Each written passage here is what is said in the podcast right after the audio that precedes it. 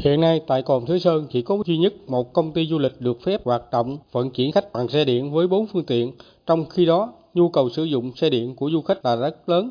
Hiện tại hơn 15 xe điện của các doanh nghiệp kinh doanh du lịch tại đây chưa được phép hoạt động đã kiến nghị Ủy ban dân tỉnh và các ngành chức năng tỉnh Tiền Giang xem xét cấp phép hoạt động. Theo các doanh nghiệp du lịch, vận chuyển hành khách bằng xe điện trong bối cảnh xăng dầu ở mức cao là rất phù hợp vì sử dụng điện chi phí giảm 50%, rất an toàn giao thông, thân thiện với môi trường, đặc biệt khách quốc tế ưa chuộng mô hình giao thông này hơn các phương tiện khác. Việc nhân rộng mô hình du lịch xe điện tại Cồn Thới Sơn là rất cần thiết để phục hồi và phát triển ngành du lịch trong điều kiện bình thường mới. Ông Đỗ Thanh Phương, Phó Giám đốc Công ty trách nhiệm hữu hạn sông nước Miệt Vườn Thới Sơn chia sẻ.